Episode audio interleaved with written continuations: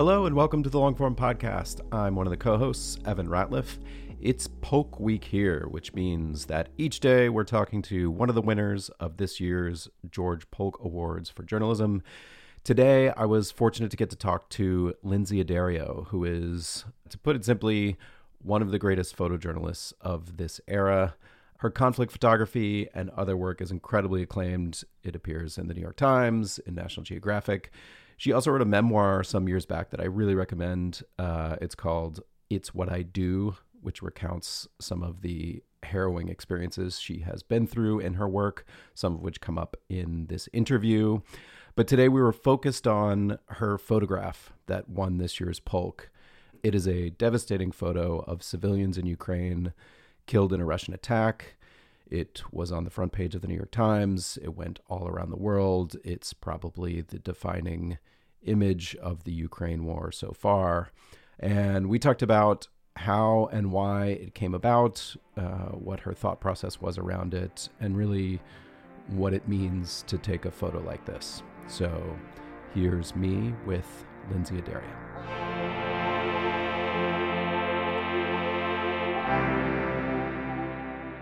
Well, Lynsey, thank you for coming on the podcast and also congratulations on the Polk Award. You're welcome. Thank you so much for having me.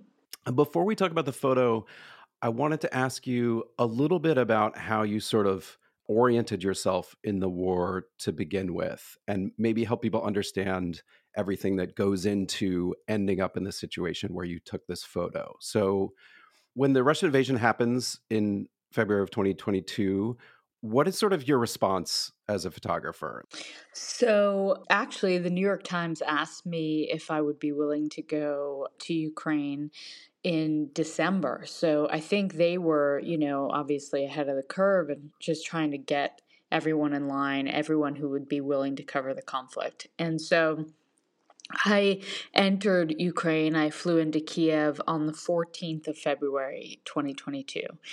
And that was when, you know, Russia already had, I think, 100,000 troops at that point amassed on Ukraine's border. And it was pretty clear they were going to invade, but, you know, everyone thought diplomacy might still work. So when I went in, I headed almost immediately toward eastern Ukraine, where there has been a war since 2014. So I was covering the line of contact and really sort of a lot of the villages where the intensity of artillery shelling and fighting between sort of uh, Ukraine and that Russian occupied territory had picked up. And so when the war started, I was in Severodonetsk, which is in eastern Ukraine, and I was with a few New York Times colleagues, and we kind of had to make a decision. You know, do we stay in the East or do we head back to Kiev? And I was with Tyler Hicks, and Tyler is staff. And so it was really up to Tyler to decide kind of where he wanted to be, and I would be the second person. I would be kind of like wherever he didn't want to be. And so Tyler wanted to stay out east, and so Andrew Kramer and I immediately started driving back to Kiev. It takes, you know, it took almost two days. We drove kind of all night, trying to get ourselves back to Kiev. No one really knew it would happen. I mean, it was really chaotic. It was obviously pretty scary because, you know, no one really knew what to expect. I mean, so we made it back to Kiev. Uh, there had been missile strikes on residential buildings that morning.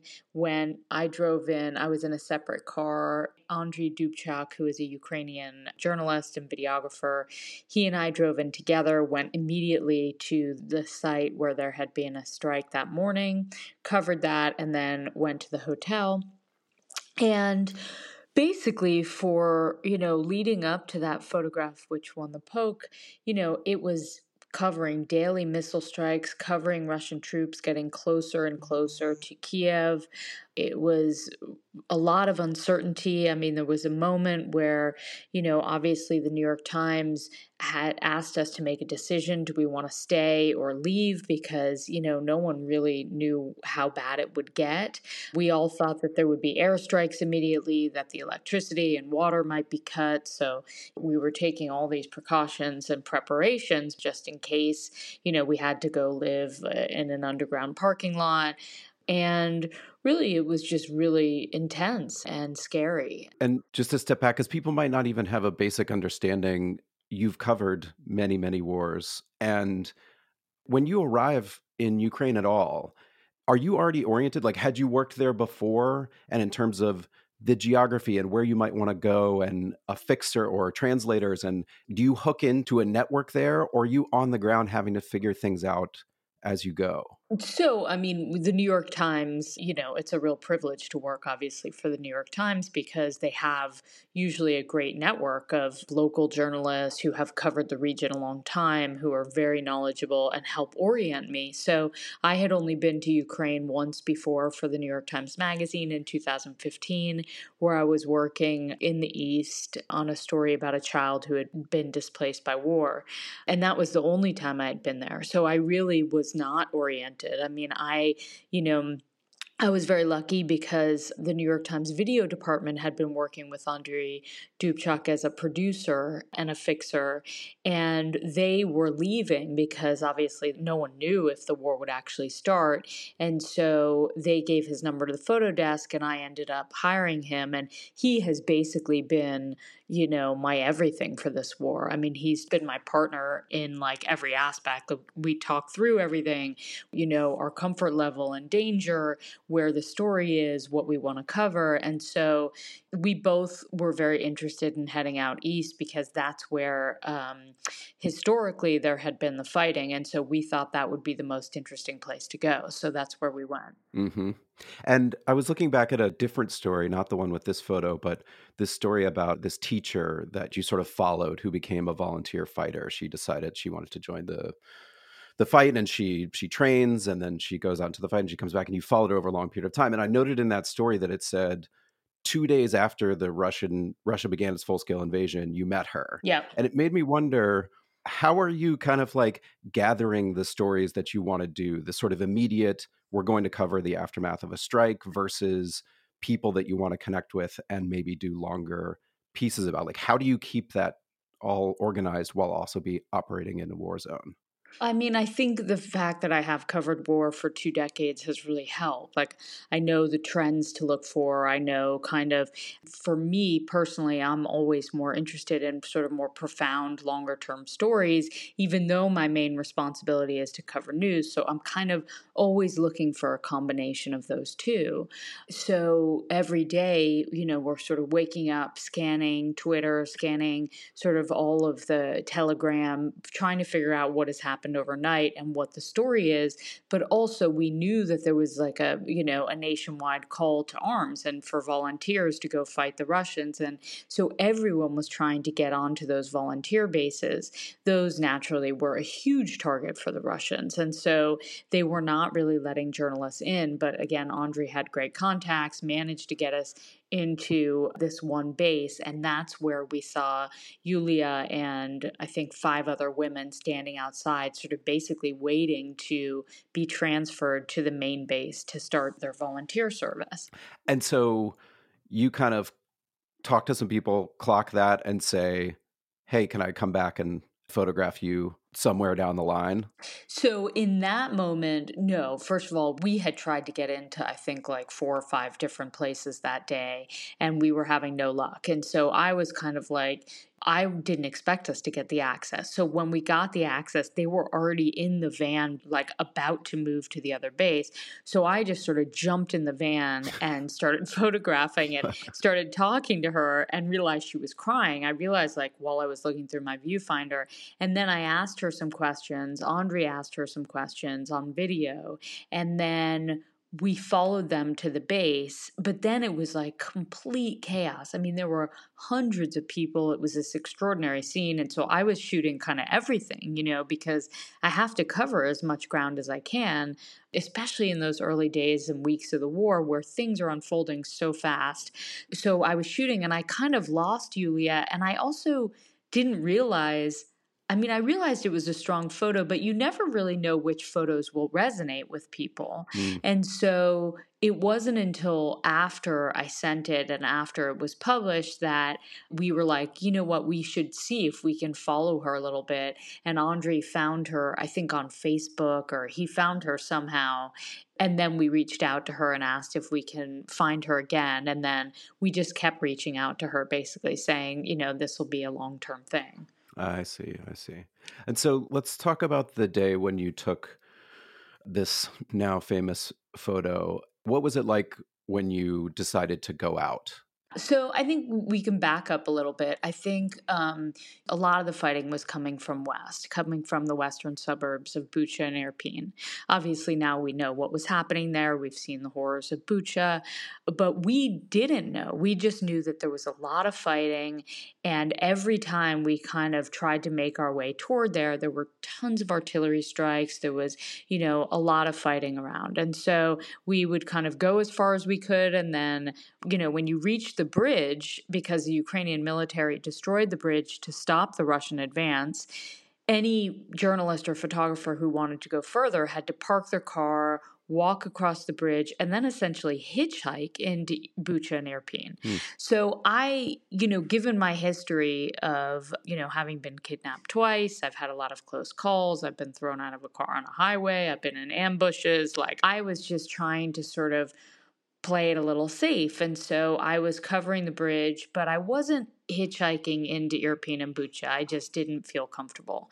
And so I felt really bad about myself. I was like, oh, you know, I'm a horrible photographer. Like, I'm not as brave as I used to be, and really just beating myself up all the time. And then on a Saturday, we didn't even know, but there were those images of all the civilians coming out and sort of filling up underneath the bridge and making their way across the bridge. But we didn't find out about it until it was like late.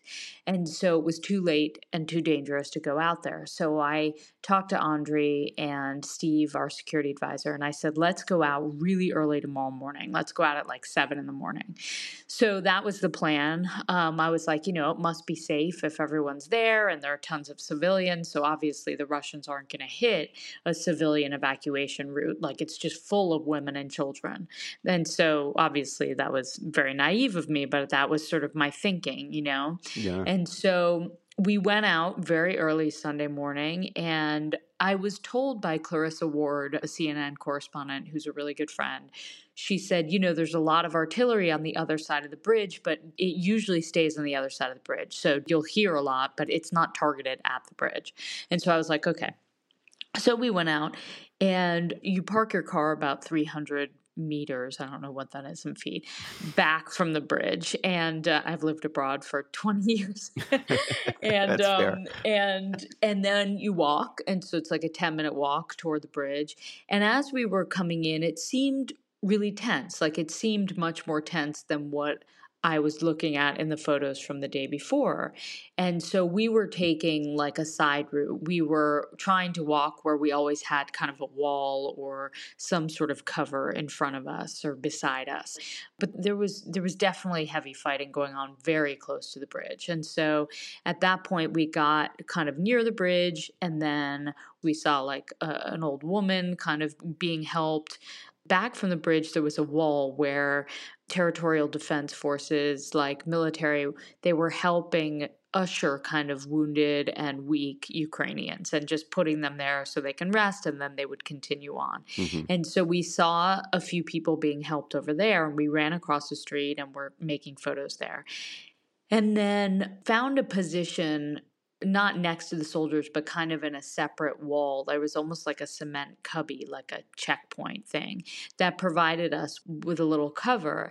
And we were standing there photographing this sort of steady line of, you know, women, children, elderly, pets, you know, everyone had their animals in, in little sort of travel containers and and they were all just walking across the bridge. And then at some point, very soon after we got there, an artillery round came in but landed kind of a little bit off in the distance, not very far, maybe a few hundred meters, but it was not like directly at us.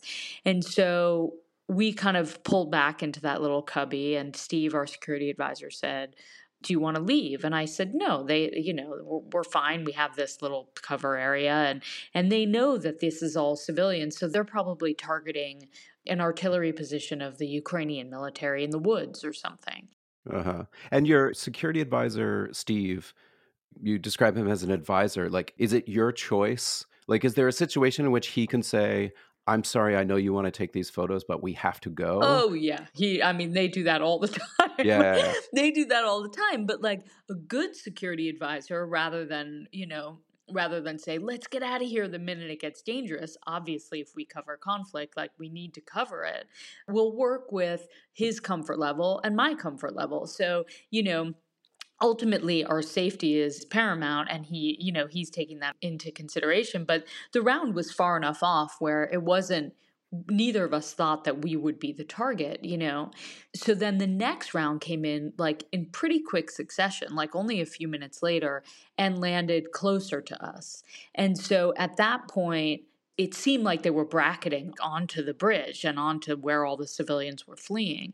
And so we dove for cover inside that little kind of cubby mm-hmm. and then popped back up. And immediately another round came in, literally like 20, 30 feet from us, like sort of equidistant between us and the family that was killed and the church volunteer that was killed. And that was, you know, it all happened so quickly that my neck was sprayed with gravel and I thought maybe I was hit by shrapnel. So I was asking Andre, like, is my neck bleeding? Mm-hmm. Am I bleeding? Because I didn't even know if I was like about to bleed out. I was like, it was scary. And he reassured me I was fine. And then we were waiting. Steve ran out immediately because one of the territorial defense soldiers who had been putting himself in front of me and where the blasts were earlier that morning, he disappeared sort of in the dust of the artillery round or mortar round. Mm. And so he ran out, pulled him to safety, and then ran across the street. We couldn't see what was on the other side of the street because it was a little far, but it was really dusty from the round. And so he ran across the street, told us to stay where we were, and then called for a medic. And then when he gauged, you know, obviously at that point I knew he was going to pull us out because that position was being targeted. Yeah. But you have to be strategic about when you cross the street because that area was fully open and in view.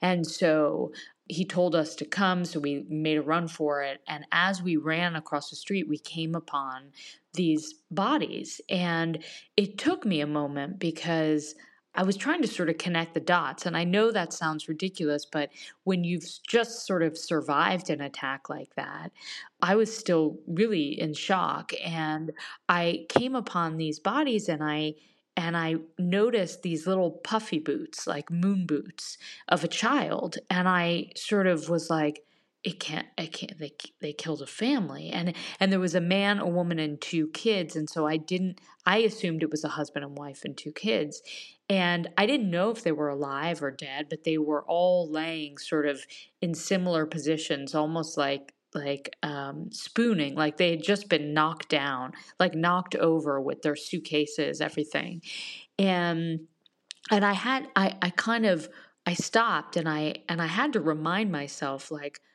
okay, you need to take a photograph because you just witnessed this, you know, uh, civilians getting killed. And I, you know, sometimes when I'm in a situation where I'm really scared or I, you know, I've just been through something, I forget to take photos, you know, and that's, really? I've been, yeah, throughout my career, like I've been in ambushes, whatever, and I, it takes me a minute to kind of come to and to say like okay now shoot and so i remember very specifically saying to myself like okay take photographs and then i'm also thinking i have to be respectful because i didn't know if they were alive if they were dead and so i kind of worked my way around the family. And then at the same time, it was still like a very dangerous situation. People were still streaming past us trying to make it to safety. I took like a few frames from each angle and then we made a run for it. We had to go back to the car and like two more rounds came in on the way to the car where we had to dive once into the woods and one which is not smart because everything is mined mm. and then behind the cement block and then finally made it to the car uh, when I made it to the car, I, I, you know, there's always this moment where I, I don't, I, there's always this moment where I don't know if my memory is like selective or if I'm remembering something wrong. And I look at my camera to kind of tell me what I've just witnessed, you know? And so I didn't know if my pictures would be in focus. Like, I didn't even remember what I actually shot because I was still really sort of shaken up. But I knew I had to like look and see if I got anything. And so I, I looked at my camera and I could see that they were kind of in focus. And I, I think I first messaged Gaia, the foreign editor, and said, I've just sort of witnessed this horrible thing and we're okay. And then we went back to the hotel. And at that point i was like okay you know we're fine maybe it wasn't that close you know like maybe maybe i just was more scared than i should have been and immediately when i got to the hotel i had a message from clarissa ward and she's like are you okay i saw like that was incredibly close i saw the footage and I was like, what footage? Like, oh, no, we're fine. Like, it wasn't so bad. And she was like, where are you? And I said, I'm at the hotel. She's like, I'm coming down to the lobby. And so she came down to the lobby, and Andre had posted footage of the blast on Facebook. I didn't even know it. Like I wasn't going to tell my family. I wasn't going to tell my husband. Like I was yeah. and I looked at the footage and just started crying like really hard and was like, "Oh my god, like wow, that was bad." And then um and then I went up to file, you know. I mean, that was I mean, I remember seeing that when that came out and there's something unusual in it partly because it's someone taking video and it also has you working and then if you watch the footage like you can hear your reactions to it and i think anyone watching that would wonder like how you were able to recompose to lift the camera to take those photos as you're trying to escape and uh, if you go back to that moment you said you've missed moments before and can you describe as best you can what is going through your mind that causes you to say no i need to stop I need to lift this camera and I need to do my job? I mean, I think it was because, uh, you know, because I've missed moments and because I, and I've always regretted them. You know, I've always sort of been mad at myself for for not stopping long enough to shoot or shoot better pictures or to be braver than I was. And so I think in this moment there were a few things. Like first of all, I was with a great team. You know, Andre, Steve and I had a great rapport. We had a great momentum. We trusted each other. We trusted each other's judgment. And so when it happened, we were kind of all together, and Steve was kind of, you know, looking out while I was taking pictures. Not that it helps if a round comes like directly at you, but but I think it was just sort of the security in knowing that I had like two very experienced tapped in colleagues, you know, and so that helped. And then I think, um, you know, I guess there was a moment, not a moment, but there were a few minutes, uh, you know, leading up to that moment where I was looking through my viewfinder from sort of behind that wall and watching children and women like dragging their children, like pulling their children as fast as they could to a place of relative safety. And I remember looking through the viewfinder being so angry, like so angry that that children had to endure this like fear and this suffering, you know, because of what? And so I remember shooting and feeling that kind of anger. And then when the attack happened and coming upon the body of a child and a family, clearly, I I guess I had to kind of channel that anger and I guess I had to do something with it because I didn't want their death to be in vain. You know, I wanted I wanted to document the moment because I witnessed the whole moment. That doesn't happen in a war. You know, often we show up 10 minutes late or we show up, you know, right after and we have to kind of piece together what happened, but this was a case where like we were in the actual attack. What was your discussion with your editor like afterwards? Were you worried that they might not run the photos? I mean, these are devastating photos. I actually didn't think they would run the photos at all. Um, I, um, I, Eh, you know, it's obviously very sensitive to run photographs of civilians who have been killed, of anyone who has been killed. And it's a family newspaper. And so dead bodies are not, you know, they take publishing those pictures very, very seriously. I've worked as a freelancer for the New York Times for 22 years. So I've certainly had those discussions. And so I think I sent a message to Gaia, and then I also was in touch with Meaghan Looram, who's the director of photography at the New York Times. I've had a relationship with Meaghan for, I don't know, 15, 16 years, basically saying, like, I think that these pictures are really important because I was there and because I can tell the backstory. And these are civilians being targeted at a point where Putin is saying he is not targeting civilians, and that is a lie. And also the day after we had seen all of those images of civilians under that bridge. So it wasn't like no one could say they didn't know that was a civilian evacuation route. Like it, it would be impossible. Mm-hmm. So it was a confluence of things, you know, that I felt it was very, very important to publish that photo. But I didn't, you know, I don't know what went on in those discussions. I just know that I felt really strongly about the fact that I wanted the pictures published and big. I wanted it on the front page, and I knew it was a difficult photo, but I wanted everyone to see how this family was killed. And when you say you wanted it big and on the front page, what's your sort of level of expectation when a photo like this does get printed? I mean, I do generally know more or less when I have pictures that I feel are strong enough for the front page and tell the day story. And I think this was one of those moments. I think I have also worked for the Times long enough to know that you know, sometimes other things happen that day. Sometimes people think the picture is too graphic. Sometimes the fact that I've covered war so long skews my own judgment, you know, and I, it's hard for me to separate myself from my experiences because, you know, I, I have suffered a lot of trauma just like my subjects. And so I think that's where I really rely on the expertise of the editors at the New York Times. But you know, I will push if I believe in something because I do want the readers of the New York Times to be as shocked and as sad as I was because that's war and that is the reality of war. You talked about when you were on the Daily talking about this day, you described, you talked about the question of like the permission to photograph this family and later meeting the husband and the family. Can you describe what happened there a little bit? Yeah. Um, so after I think at the end of that day, Andre and I were really kind of I don't know, we were just sort of really beaten down and kind of depressed. And we sort of talked about like can we find them was that the family? Like can we find anyone related to them? We still didn't know if the man in the photo was the husband.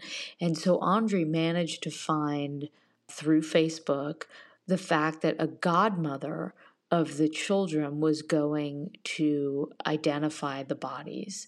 And he sent her a message saying, We were the journalists who were there in that attack, and we're so sorry. And can we come meet you? And she said yes. And so we went the next morning to the hospital where she was going to the morgue. And we met her and we all basically just cried. I mean, it was like moral injury or like just trauma, or, but in that conversation, I said, I'm so sorry that I'm the person that has taken this photo that you will never forget. And then we asked about, you know, she said that wasn't the father. The father was visiting his sick mother and is on his way back. And we asked permission to meet him just to basically like pay our respects and to talk to him and to to sort of I don't know. I guess in that moment, I guess we wanted to just say sorry and see if he had any questions. And then we went back to the hotel and we were talking with Andrew Kramer, who's the bureau chief, and and basically just I wanted to kind of piece back together their lives. Like, who were these people that now the world will just know as dead? You know, like, what were their lives like? And so that's when, you know, Andrew thought it would be a good story. And so we kind of just, um, the father agreed to meet with us and he was going to the morgue to identify his family. I didn't have the heart to ask if I could be there. And so he met us at the hotel and Andrew did the whole interview in Russian so I couldn't understand. Obviously, Andre was, we were all sitting there. I wasn't getting simultaneous translation. And then at the end, Andrew said, you know, I wanted to talk to him. And so I basically just said, like, I'm so sorry. I'm so sorry that I'm the one who took this photograph that uh, of the death of your family. And is there? Uh, I hope you're okay. You know, I hope you understand why I felt it was important. And immediately he just said, "The world needs to see this photograph," and basically, thank you. And I don't know, for some reason it just helped. It helped a lot to get his sort of consent to have his blessing, really, and that he understood kind of the importance of journalism and the importance of of documenting these crimes, you know, documenting the intentional targeting of civilians. When you think about that importance, how do you keep from despairing over things not changing? Uh, no photo is going to change the course of the war necessarily. Like that would be too much to ask. But I'm wondering how you sort of hold in your mind the idea that that's the reason to take the photo, that's the importance, but also every day you might see that that change is not happening.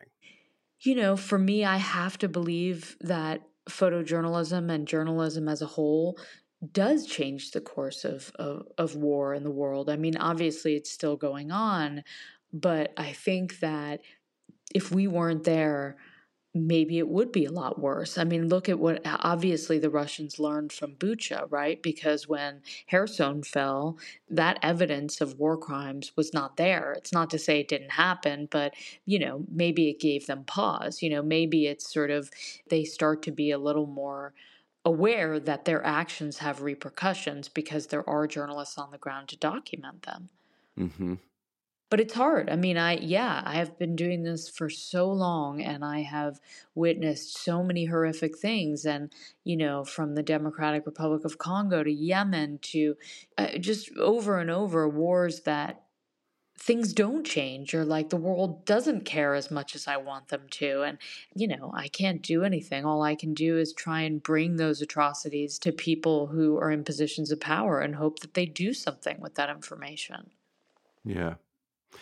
I have a question that I don't know if I can phrase in the right way, but I'm going to try. Sure. Which is having seen a lot of your photographs, there's a sort of way that beauty and suffering coexist in many of these photos. Uh-huh. And it's sort of hard to process. And I think that's even true in this photo, although this photo is I mean, it's just quite hard to. I have it up right now. It's like quite hard to look at for any period of time because you're thinking about the people involved but there is it possible for you to think about the aesthetic part of the photograph when it's something this horrific yeah i mean for me it's like intuitive at this point. You know, when I'm working, I'm factoring in so many so many things as to what goes into my viewfinder you know the light source the composition the how close i am what information is in the photo. That's something that i'm thinking about no matter what i'm doing. And so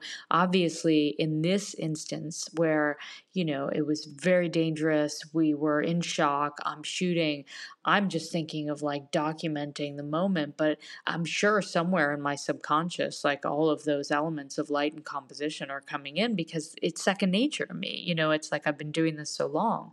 I think if I have time to compose a photo, and even if it's of a horrific topic, I will always try to make the most beautiful photograph because I want people to look. I want people to ask questions, to be engaged, to pay attention. And often that does mean the intersection of beauty and horror, you know? So I think it's part of my job to get people to look and pay attention. And you've been asked I'm variation on this question probably 10,000 times in your lifetime, if not more. But why do I go back? I was going to try to phrase it slightly differently so it would seem like a different question. But is there a moment when you look back at how close that round was and say, okay, I did capture this moment. So in, obviously it was worth it in some sense, but does it get more difficult to do? I mean, look, I I should be dead so many times over. I mean, after Libya, you know, I mean, Libya, there was not a moment in the kidnapping in Libya where I thought I would live. You know, Iraq, I was kidnapped for a day, but it was still being held at gunpoint with guns to our heads for I don't know how many hours. It's just over and over. So I think there's not a moment where I say, okay, I'm going to quit journalism. You know, I'm going to stop photographing. Yeah. There's just that moment just doesn't happen to me. Like I'm not that's not how I function. You know, this is who I am. It's not like a job for me. It's not I'm not doing this for a paycheck. But I think certainly I have to sort of take pause. I have to sort of think about my my you know how I process things, and that's a very important part of being able to continue doing this work over so many years. Is just being sort of in touch with myself and what I need. If I need some self care, if I need to just step back a little bit. I think in in Ukraine, like the irony is i think i've been playing it very safe you know yeah mm. okay i've spent a lot of time in donbass but i'm not like at zero line like a lot of my colleagues i'm you know maybe a little step back I don't know what that means given this is an artillery war and a lot of artillery can fly, you know, I don't know, 40 kilometers. But I feel like I'm playing it safe and I feel like I'm covering a lot of the civilian stuff. But I guess as we see, civilians are just as much a target as combatants. So I'm not sure what that means. Uh, just thinking about your meeting with the husband of this family and then looking at just even the photographs you've just taken from Ukraine, funerals people who have discovered their loved ones who have been killed in brutal ways, being on the close to the front lines. Like your life has been filled with a lot of people who have experienced suffering.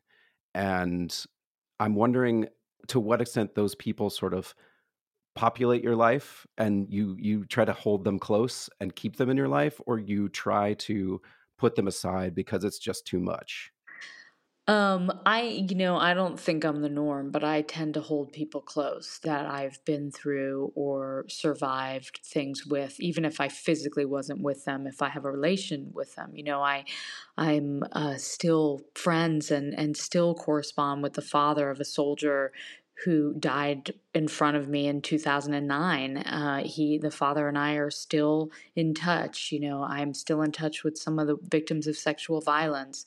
We're human beings above and beyond anything else. And for me, I hold relationships and, you know, integrity and dignity above anything else. And so, yes, I think a lot of the work I do is very hard and very painful. And some of the people I've photographed, you know, ultimately have decided they don't like that picture anymore because it brings them too much pain. Mm. And that I understand as well. You know, I, it brings me pain. You know, it's it's not you know i i just believe in this work and i think that we all experience a lot of pain and trauma and i i think sometimes that can be channeled into good use well, Lynsey, thank you for taking this time to talk to me and thank you for your work. Sure. Thank you.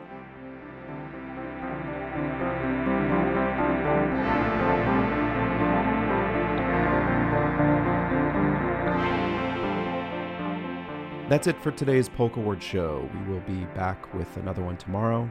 My thanks to Lynsey for taking the time. Her book again is called It's What I Do a photographer's life of love and war. Our show today was edited by Susan Peterson. I'm Evan Ratliff. Thanks to the Polk Awards for this ongoing partnership, and thank you for listening.